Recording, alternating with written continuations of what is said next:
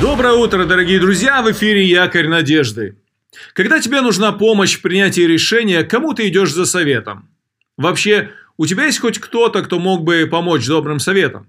Сегодня я хочу указать на одного замечательного советчика или советника. Это Иисус Христос. Именно так советником назвал его пророк Исаия, описывая качество грядущего Мессии почти 700 лет до его прихода.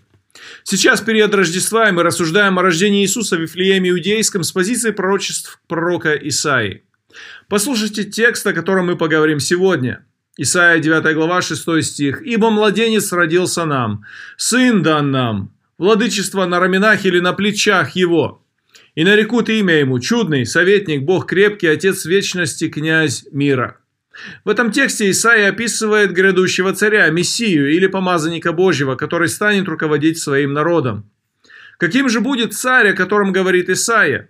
Когда я читаю этот стих, мне он говорит прежде всего о некоторых качествах Мессии, грядущего царя, на которые хотел обратить внимание Бог через Исаию.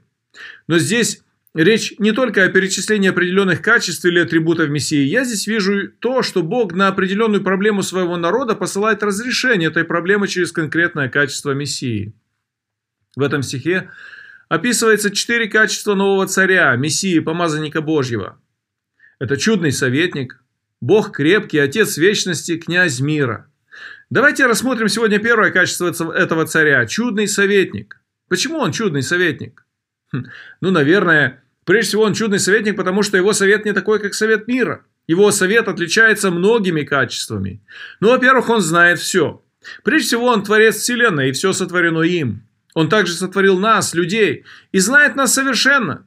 Библия говорит нам, что он не только знает информацию о нас, но он знает нас и даже знает наши мысли.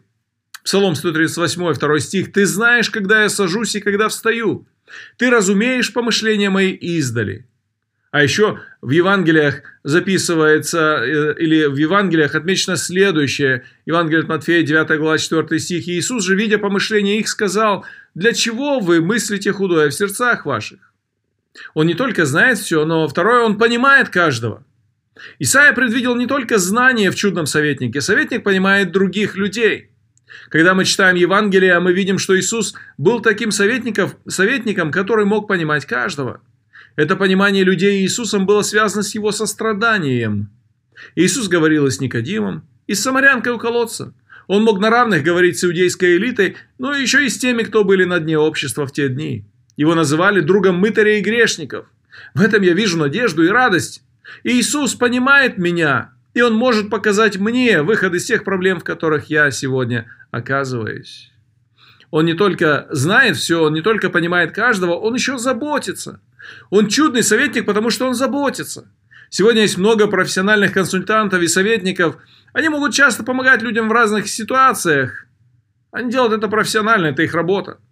Но в их работе одно из главных условий то, чтобы не переходить на личный уровень. Однако Иисус очень близко подходит к каждому человеку. Он переходит на личные отношения. Он лично вовлекается в твою жизнь и хочет твоего благополучия. Он отдал свою жизнь за тебя, поэтому Он лично заинтересован в тебе. Он искренне заботится о тебе и твоем успехе. Иисус не только знает все, не только понимает каждого, не только заботится, Он еще дает хороший совет. Он чудный советник, потому что Он дает прекрасный совет. В Евангелии от Иоанна, 6 глава, 63 стих написано так. «Слова, которые говорю я вам, дух и жизнь». Если ты следуешь совету Иисуса, ты найдешь жизнь. Иногда ты можешь не понимать чего-то, как Никодим, который не понимал, как можно родиться свыше. Но когда он принял то, что говорил Иисус, он получил от этого пользу и благословение.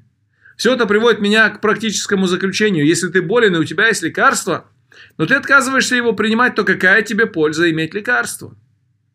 Если ты знаешь, что Иисус это чудный советник, но ты не принимаешь его совет – то что польза тебе от этого? Ты можешь найти совет для любой сферы твоей жизни в Библии от Иисуса. Но ты должен быть послушным этому совету. Итак, Иисус – это чудный советник.